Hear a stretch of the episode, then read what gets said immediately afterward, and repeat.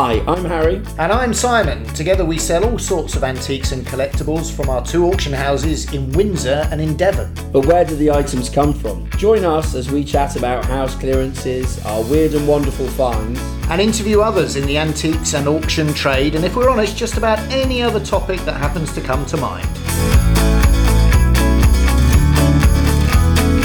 Welcome back to the Gavel and the Gabble. I am joined, as ever, by my erstwhile colleague and friend. Me. okay, great, as ever. It's Simon. I'm down in Devon. Uh, I'm on a shaky piece of string and two tin cans, uh, but I'm sure we can make this work, Harry. He's talking about his internet connection there, everybody. No, no, he's not just balancing on a piece of string and some tin cans.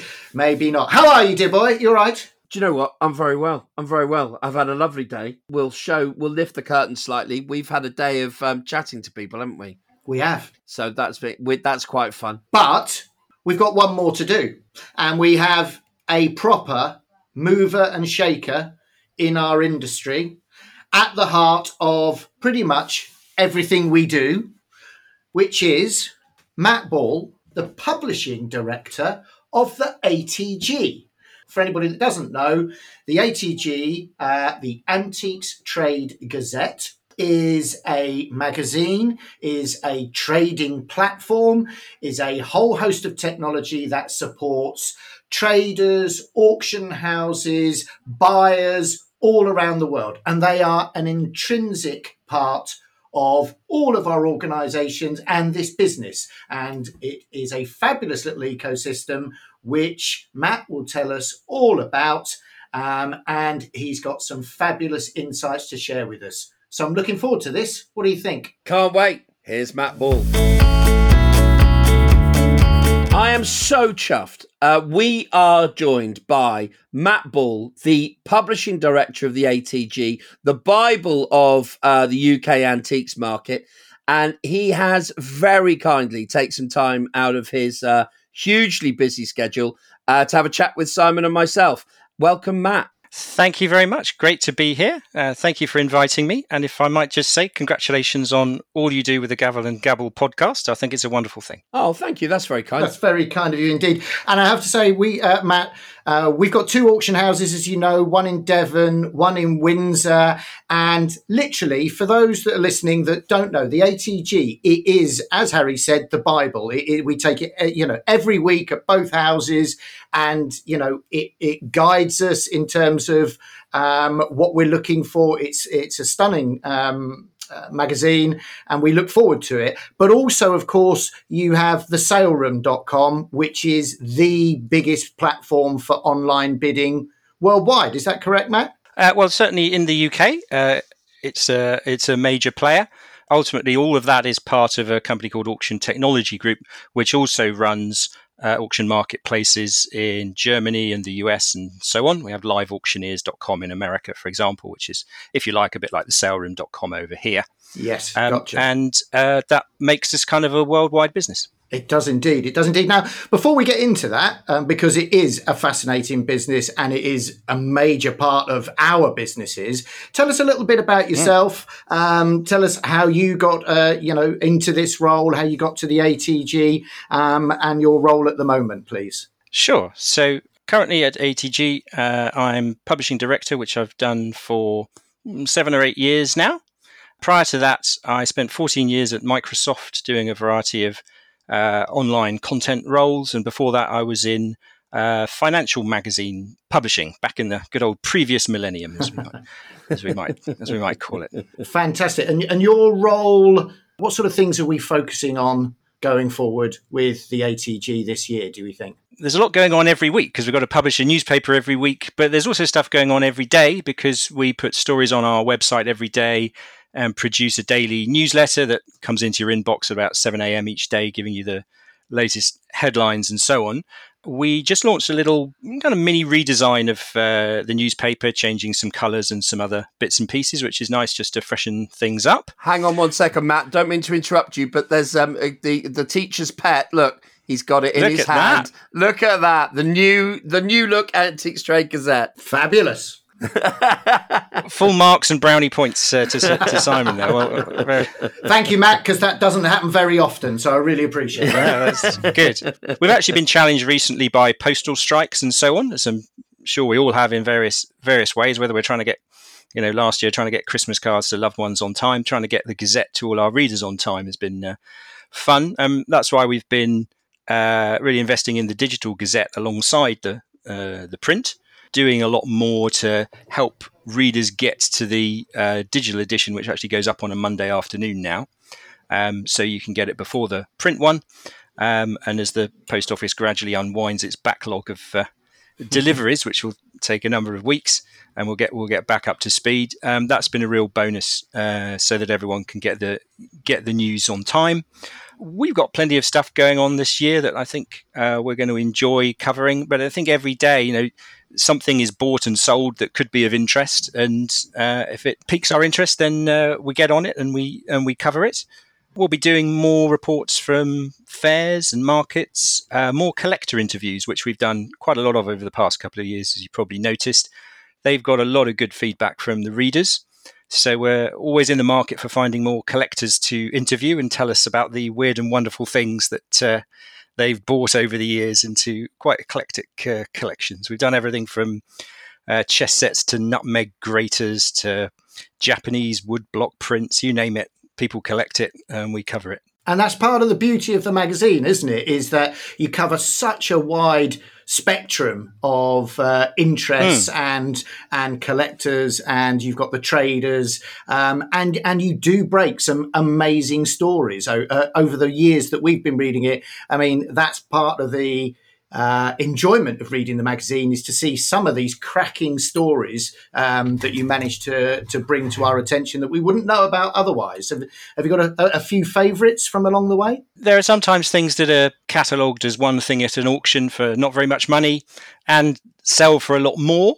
A couple of, I think the most notable ones have been some paintings. There was one in uh, Norfolk last year, yes. estimated at 50 to 80 pounds, went for 160,000 and uh, you know, as soon as we as soon as we see those things happen, then you know, our job is to explain why. We would never do that, would we, Harry? That would never happen no, to us. No, you see, the, you see, no. Matt, Matt calls that section. What do you call that section in yes. your paper? Oh, we have the special bid barometer section as the well. Bid yes. barometer, yes, yes. the bid barometer. We call that the wall of shame yeah. because if you get on the bottom section of that, yeah. as you've just talked about, um, you love to see your uh, auction house in print. It's all good promotion, but it does mean that you may slightly have got it a little bit wrong. Dropped a bit of a ricket.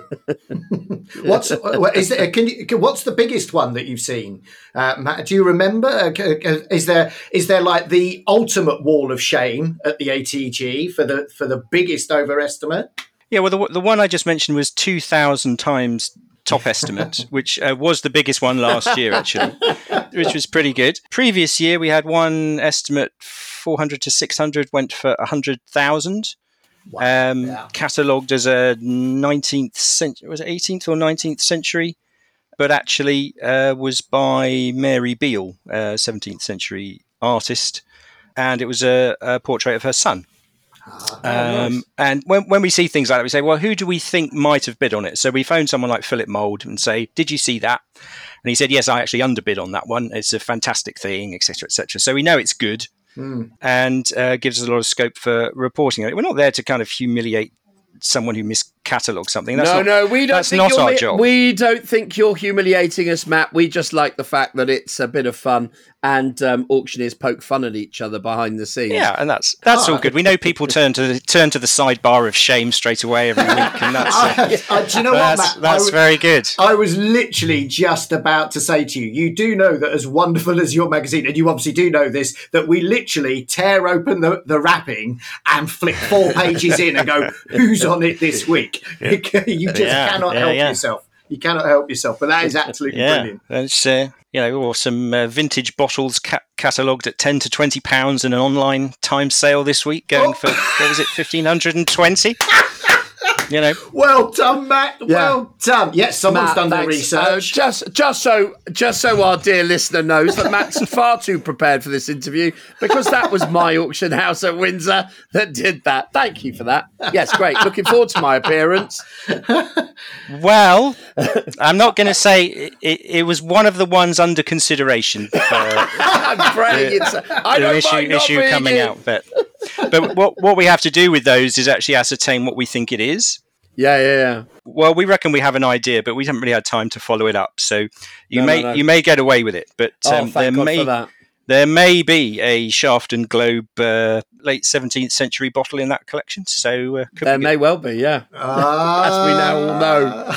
Yeah. one one sealed bottle as well, I think, but we couldn't see what the seal was, so we didn't we couldn't really no, say too that, much about that it. seal one. That I'll draw you on to this because you've you. There was a story that you um you broke, and that bottle collection, and I can't tell you the production, uh, but comes from a TV production. So a set buyer had bought that a Yeah, year yeah. or two ago, and it's been stuck in the back. I mean, I'm amazed it's still alive as it's produ- Mm. as it's appeared in several uh, productions. But yeah, tell us about. There's a story you have about the series The Crown.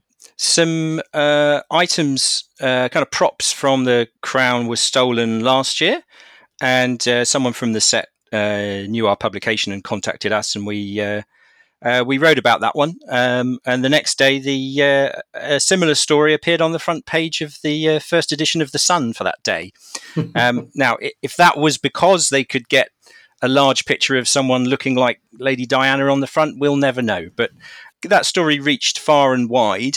Um, and I think part of that is the objects are not true Fabergé items, for example. They're you know made to look like them or so on. And it's important no one ends up taking them on thinking they're something other than they are. Hmm. Often when we cover stories about items uh, stolen, we uh, find they actually make their way back, um, which Oh. is um, uh, a real pleasure. I mean, firstly, I would say we will never run a story about an item s- stolen until we verified it by getting a crime reference number and all of that stuff, so that Yeah. we know what's what's coming to us is a, a proper story and so on.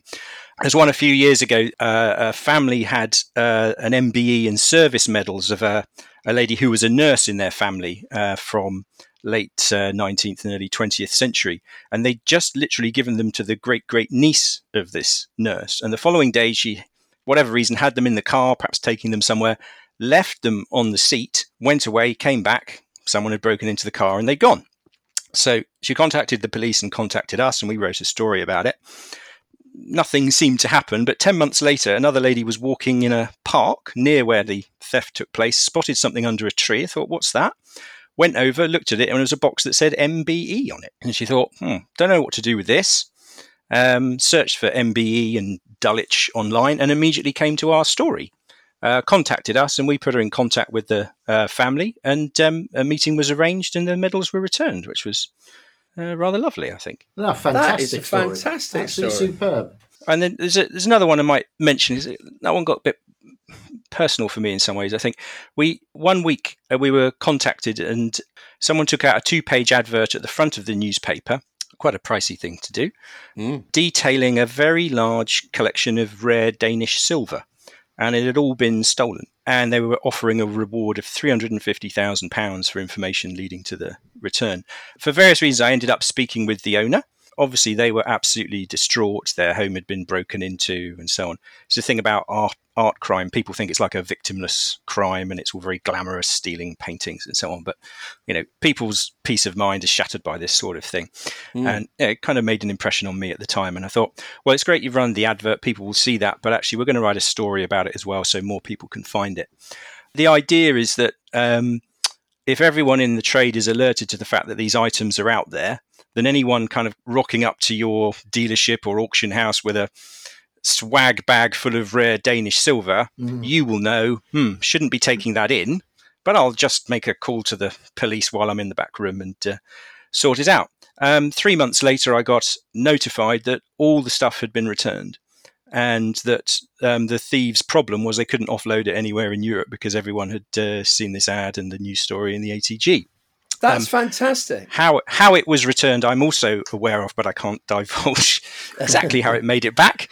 Um, but uh, there was a kind of heartwarming kind of end to that tale, really. And that's because the ATG made it too hot to handle. And that, you know, that must give yeah. you a, pardon the expression, a warm, fuzzy feeling that I know it's your job, but you're actually doing good at the same time. Yeah, I mean, we are on the side of all, all parts of the trade. You know, auctioneers, dealers, fair organisers, bidders, buyers, and so on. And yeah, we want we want it to be a successful, thriving uh, industry and market, and we want to see things done properly. And where there are good news stories, then you know that's good. And when there is a bad news story and we can help turn it around, then so much the better. Superb. Absolutely, absolutely superb. Absolutely, that that is it. And one of the things we did want to talk to you about, uh, Matt, as well, is is um, how the ATG is. Uh, we we talk a lot about getting um, the next generation of antique mm. dealers, traders. Um, we like to talk a lot about how auction houses, and I know you guys do as well, about the green credentials of buying antiques and recycling furniture and pre loved items, as a lot of people are calling them. Um, what's the ATG's take on how we go about getting the next generation uh, into the world of upcycling, recycling, antiques, and trading? Yeah, and that's a great question and i think there are kind of ranges of range of approaches that we've taken and also providing support to the rest of the trade to do so so um, and you, you, certainly touched on one there the uh, sustainability credentials of buying things at, in in our market, if you like, they're all secondhand. So their carbon footprint is to a greater or lesser extent negligible when you buy it for the second time. It's already been manufactured and so on. And so we've done things like commission a survey to quantify the exact carbon emissions saved when you buy a chest of drawers at auction or a wardrobe at auction or even um, a second-hand watch at auction. All that data is available, by the way, and auctioneers and dealers are welcome to use it in their own marketing, um, and we certainly use it in in ours. Uh, we looked at uh, uh, just 15 items that are sold across our auction marketplaces worldwide, and uh, all the items sold at auction that were listed on our marketplaces last year, the, the carbon emissions for those 15 categories of items saved was uh, 3 million tons. So, you know, that, that sort of thing. And that's just 15 items. That's like a watch and a, uh, a table and an armchair and so on. Um, so, you know, if, if, you add up the whole lot, that's an awful lot that um, our trade is doing to stop stuff going to landfill, preventing new things being made unnecessarily. And I think that side of it, there's a lot, there's a lot more to do, but um, you have to keep you have to keep banging that drum on it, and it, it does matter, and it will it will filter through over time. And we know that actually that's the message that resonates most strongly with the younger demographics in particular. You know, they want to find express some individuality through finding unique items. They need to find them at a good price, but they're also very conscious of the eco credentials of anything they buy. So um, that's something we've been doing, and we'll continue to will continue to do it. You know, we have provided that data to the to the market to use in whatever form they would they would like. The other stuff we do, uh, where to find where to find younger buyers, if you like. Well, online is a good place to find them. Is a, is the reality.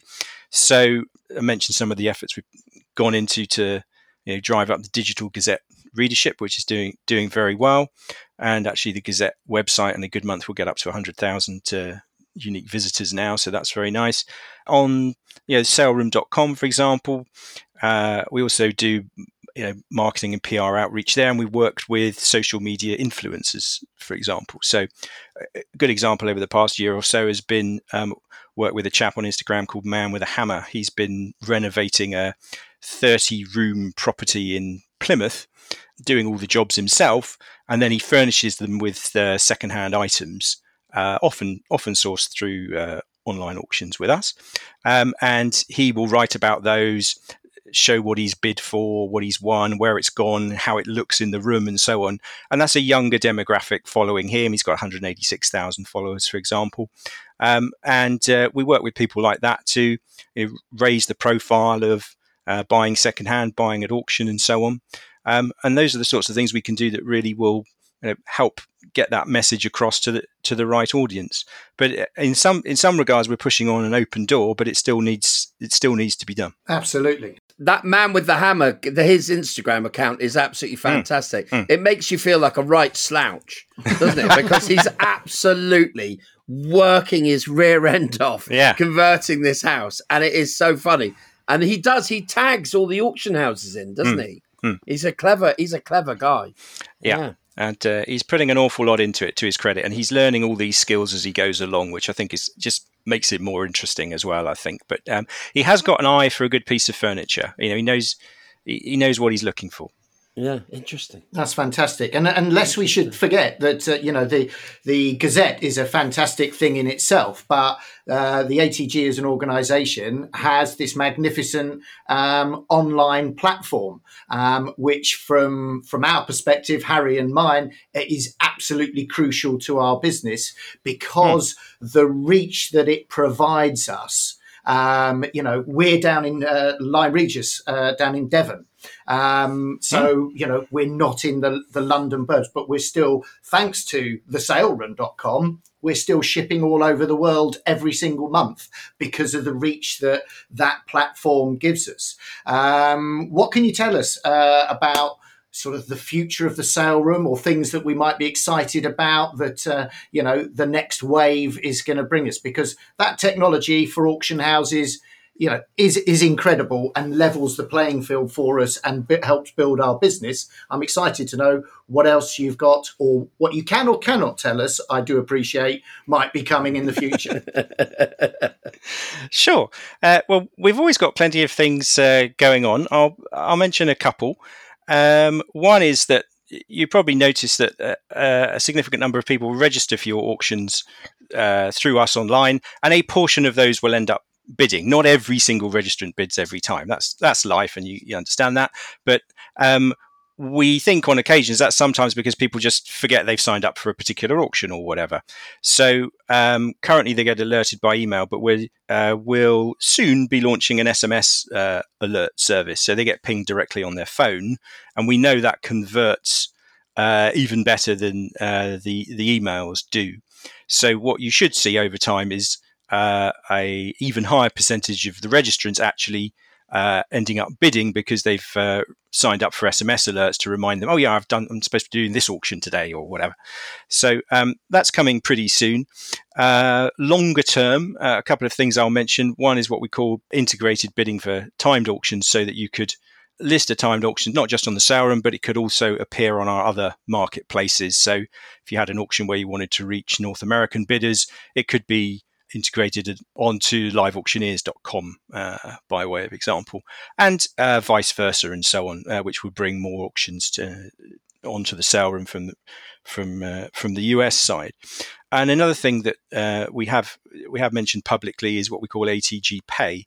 This is a service that's already on liveauctioneers.com in America, and it allows the bidder to once they've won uh, immediately pay for the goods online uh, through the same website where they bid for it that's proved very popular in the US on live auctioneers. They've built all the technology and the infrastructure, and we are migrating it onto our uh, other marketplaces. We've already started in the US on one of our other sites, which is called proxibid.com. And in time, you'll see that come across uh, to the UK.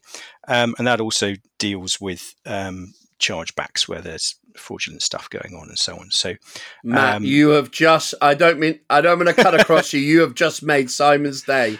Yeah. For two weeks over Christmas, that is all he has been talking about yeah. is how can we automate or make payments easier. Hmm. He he'd like to end the podcast now because that's what he does. He's right, going to go for a little light. He's going to go for a little light. Job down, done and job thank you and good night. Yeah, well done. Yeah, it's yes. on the yeah.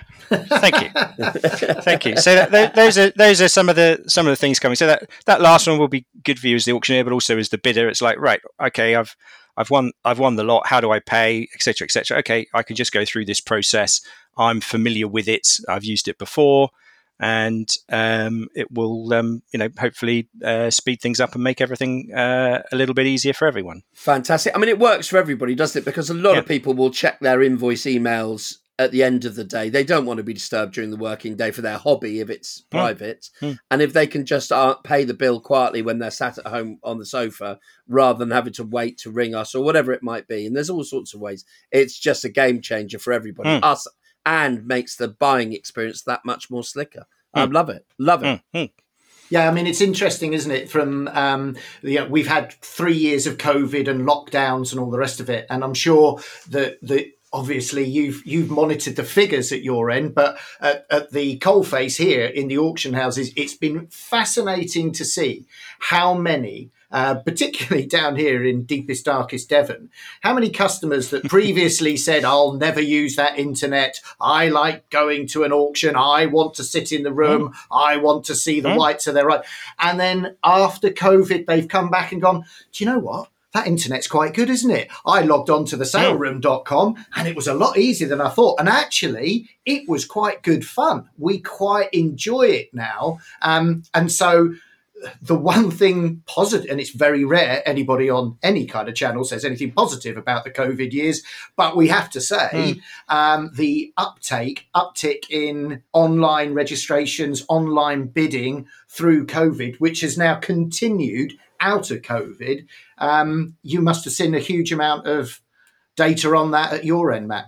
Yeah, and I think early on in lockdown, you know, we we went to great efforts to support auction houses who wanted to find a way to run an auction uh, behind closed doors, and so you know, some went down the timed online route.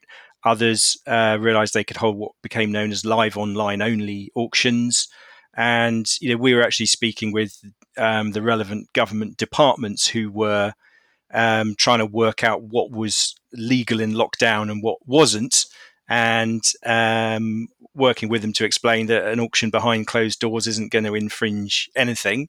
And uh, you know, even some local authorities where they were trying to close down a sale midway through it, and so on. Um, and doing everything we could to help those auctions run. And then once people started seeing that it was possible, then um, more of them started to take place. Um, and that really has given auction houses a choice as to, well, do I have a live sale with people in the room and phone and bidding around the world? Do I do live online only where I don't have bidders in the room, but I use everything else? Uh, or I could throw in uh, timed auctions into the mix, which, you know, again, the younger generation are quite familiar with timed auctions from, you know, uh, things they've, they've purchased online for years. Um, and it's given auctioneers an interesting choice, I think, as to a different sort of mix and blend of uh, auction types. People are coming back to auction houses as well, and that and that's great too.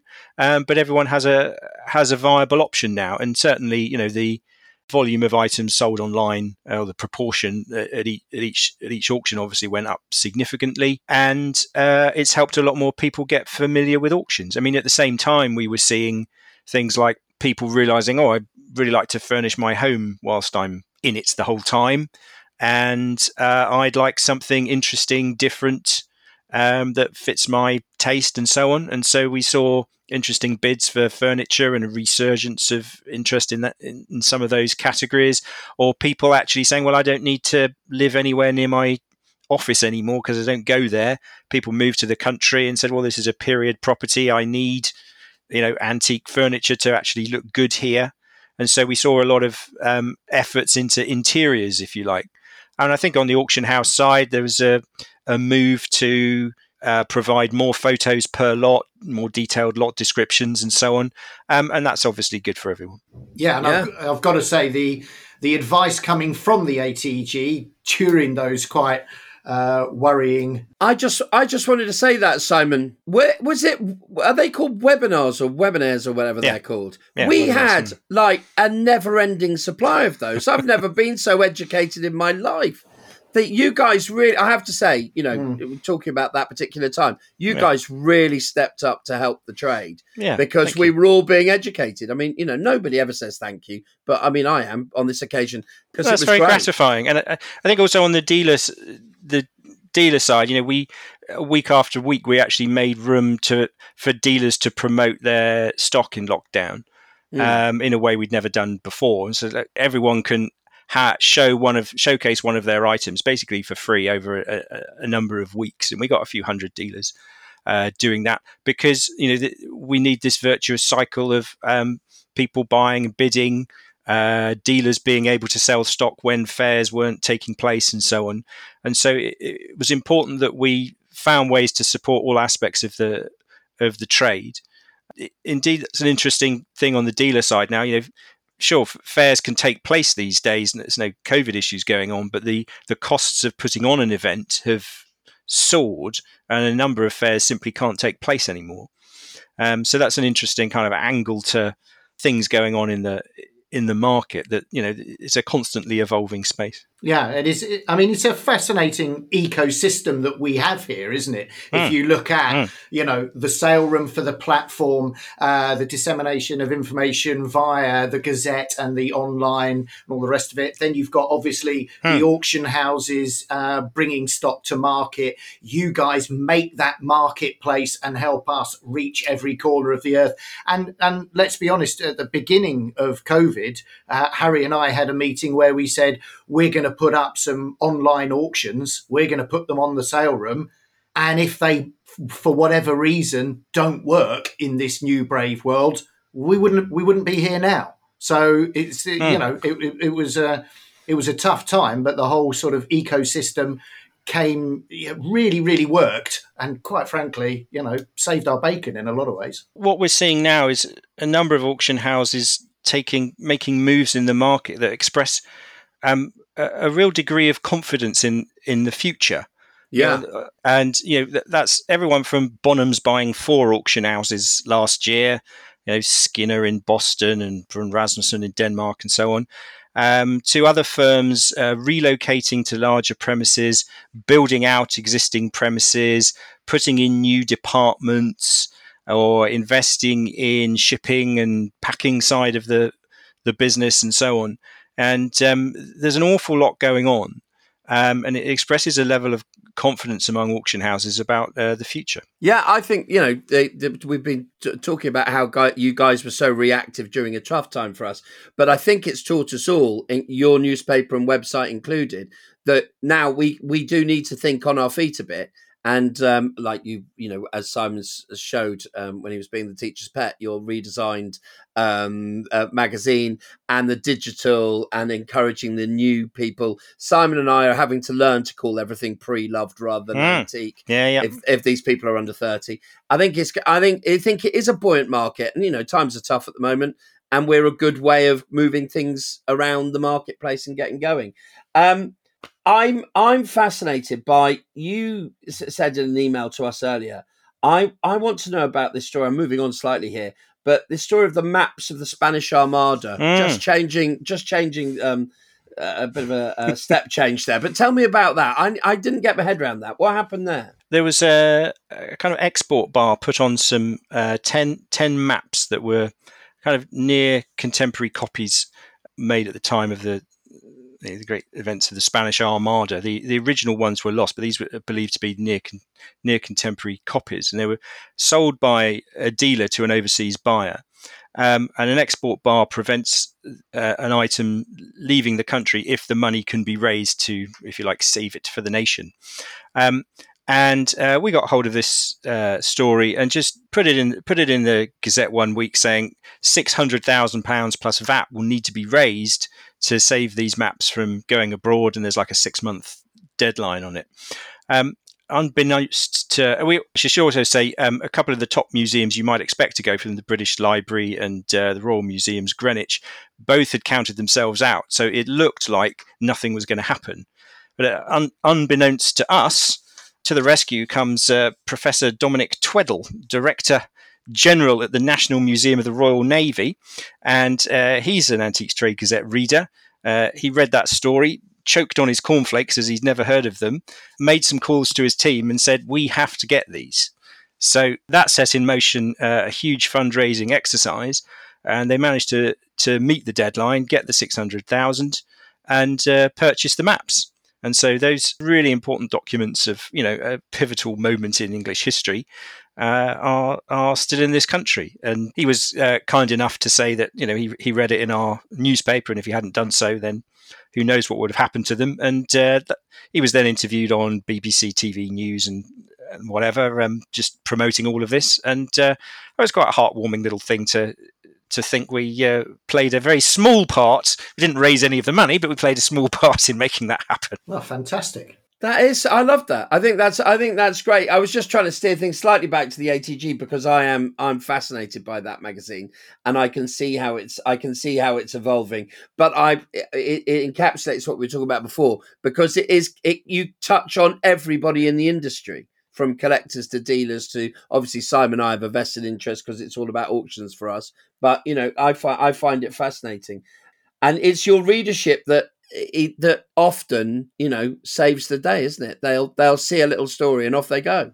Yeah, they're a very knowledgeable uh, group of people. You know, all your specialist experts uh, take it, but you know, as you said, uh, you know, collectors who may buy things for under a hundred pounds. That's the th- sort of thing they collect. They're interested in what's going on in the trade and where they might be able to, you know, look for their next item. And uh, you know, the, the paper has a a full calendar of every chattels auction up and down the country taking place over the next two weeks. Yeah, thank you for that. Yeah, it's the, it's the only place you can find. It's the only place you can find all your competitors listed. Yeah.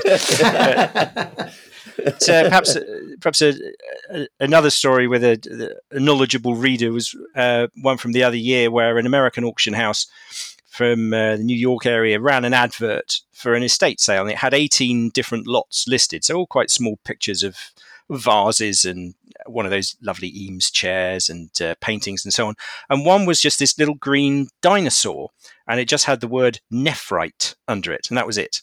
Uh, in the catalogue itself, it was estimated at eight hundred to twelve hundred dollars. Uh, but that week, good old Geoffrey Munn, you'll know him as the jewellery expert on Antiques Roadshow, picked up his copy of ATG on a Tuesday, as he always does, flicked through, saw the dinosaur, and realized that is the missing uh, Fabergé dinosaur. There are three known uh, Triceratops and a pterodactyl, and uh, this one, the kind of T Rex. And uh, he'd actually written a book about the history of Wartski, the jewelry jewelry firm where he'd worked for uh, almost 50 years. And um, he'd included a photo of that dinosaur in the book. So he knew exactly what it was, uh, phoned us, uh, told us this is the missing dinosaur, and I phoned the auction house to let them know. And obviously, the auction house was rather grateful because they recatalogued it, and instead of it going for about thousand dollars as the original estimate was, they got uh, sixty-five thousand for it. So, uh, can you imagine opening that magazine on your tu- with your Tuesday cup of tea and going, "I've been oh, looking for that for thirty-five years." Yeah, exactly. Yeah, absolutely. Fun. Now, Matt, tell us. We we spoke hugely about the the ATG, the Gazette, the sale room. Tell us about yourself, mm. Matt. What do you do? You do you bid online at auctions? Uh, what, what, do you have a passion? Are you a collector? Um, how do you get involved? The first thing I ever bought on the sale room was a little piece of uh, Moorcroft pottery, just as a kind of right. get myself in, get myself into it. It's still on the uh, still on the mantelpiece downstairs, which is uh, reminds me of uh, the first online bid I made. I think most recently in the office, we were uh, buying a leaving present for someone who decided to go and work for a, a, museum. And she said, Oh, there's this really nice painting here. Oh, I don't know if I'll bid for it or not. So uh, we thought, oh, okay, we'll, we'll get that for her. And of course, um, two of us had the same idea. So we were actually bidding against each other. pushing pushing the price up perhaps beyond its market value, but eventually one of us secured it. And um, uh, credit credit to, uh, if I might say, Gorringes, the auction house. The, the the packing on that when it arrived was absolutely first class. A really really impressive uh, operation, just what you want. And uh, we handed it over to her, and she was absolutely thrilled. So um, that's the kind of two two ends of our uh, bidding excitement. Um, I have a rather mediocre stamp collection from my youth. Uh, that I haven't added too much in recent years, uh, but when we had the 2012 Olympics and uh, they were kind of outputting stamps based on uh, each gold medal won. Um, I picked up a few of those from uh, when I went to the Olympic Park, which was quite nice. Um, and actually posted some things to myself from the postbox at Olympic Park, so we got a kind of oh, memory of uh, memory of that event, which is quite nice. But the sta- the stamps are worth no more than the the value on them because they're not rare, and uh, none of them has the crucial printing error which is what the, the collectors are looking for. So as far as I know, none of them has a printing error on anyway, at least last time I looked. But they're a nice um, memory of, you know, the commemorative stamps depict things that are prevalent at the time. and it's nice to it's nice to look back on those. I, they don't really mean that much to my kids, I have to say. Um, I've inherited my dad's cigarette card collection and recently the coin collection as well. So I need to go through those and uh, check out um, if we have anything uh, meaningful uh, in in that area. Uh, I, I, doubt it, but uh, you never know, and that's part of the joy of looking through stuff, isn't it? Um, Absolutely. Yeah. Uh, I, I, I wrote about a cigarette card that sold um, a month or two ago for twenty five thousand nine hundred pounds, which is a a rare card depicting a, an old an old uh, footballer who has a fantastic scoring record for England and Derby. Um, so if I got one of those, then uh, that will be happy days. yeah, won't it, Just? You uh, you never know. Matt, it has been an absolute privilege. We are so chuffed that you spent a bit of time with us today and that you've been able to shed a bit of light on the uh, ATG. We are keen to promote the uh, magazine, both the uh, digital and the hold it in your hand copy, mm. to as many people as possible. But particularly, we keep wanting to tell our younger buyers and traders mm. to make sure it's not it's not what they think it is it's up to date it's hugely informative it's educational and you can't do without it um, and it's the thing to grab every week um, the sale room goes without talking. We're on it every every every auction is um, streamed there. But yeah, thank you so much, Matt, and we really do appreciate it. Well, it's been my pleasure. Thank you very much. Yeah. On behalf of all the auction houses, I think we can say thank you very much for your support over the last few years as well, which has been absolutely invaluable. And Matt, been absolutely delightful to talk to you today. Thank you so much for your time. Thank you very much for having me and uh, all your kind words. If uh, if you ever want me back, uh, let me know, and uh, we'll see what we can do. Oh, trust me, we will. No do. doubt, no doubt at all. Thank Cheers, you so Matt. much, Matt. How about that? That was Matt Ball, publishing editor of the ATG, telling us all about the Antiques Trade Gazette and the saleroom.com. Uh, and um, off um, record, we were talking about we're going to make that maybe a uh, a regular thing. yeah, you know, get him on and talk about what's going on with the ATG. I mean, which I think is a great idea. I think it's a great idea, and I think we we must have Matt back because his insights and they you know they see across the industry from traders to buyers to auction houses to sellers, um, you know, a real industry wide look, and I think it's fabulous, fabulous to hear from him, and we've got to hear from him again in the future. We need an update, I would suggest. I, I 100% I agree with that. Uh, nice guy, interesting. I mean, I tell you what he, he get he gets involved, doesn't he? he? he? took some of that story. I mean, the um, story about the Danish silver. He, wow. when people couldn't see on the on the uh, video, he, he gets involved, personally involved in the story. Yeah. So I think that's really cool. I think that's really good. And the fact that he was talking about COVID with the dealers and yeah. letting them promote items for free in the, on the website. We banged on about COVID, the COVID times a bit. But I think it's important that people realise that the publication stepped up, as did the sale room, and tried to help out. Absolutely. And, and you know what? Without their support um, throughout those difficult times, there will be a lot of businesses that wouldn't be here today. And that is absolutely no exaggeration whatsoever. So, hats off to the ATG. Um, and great to have Matt on and talk to him and get some fabulous insights from him. Absolutely brilliant. Really enjoyed that. I really love the fact he'd researched the fact, and um, I nearly dodged. well, I'm hoping I've dodged the wall of shame. I, I, do you know what? I hate a guest who's done his research. Oh, there's nothing, I tell you, nothing worse, is there? It's nothing worse because, particularly when they've well, done it, more more than we have. Yeah, and they've got me. I mean, uh, they've got me to. I mean, done, aren't they? Really, stitched me up like a kid. right, mate. Good to see you again, and see you in a week's time. Look forward to it, and enjoyed that immensely. Take care, buddy. Cheers, pal. Hey, Simon. What have we forgotten, Harry? No, hey, Simon, what does producer Davis want us to do? What does he want us to tell our listener? Um, that he's really good at producing podcasts. No. He wants us to say to you, dear listener, please subscribe, leave a five star review, tell a friend, send us a postcard. Don't go off script, mate.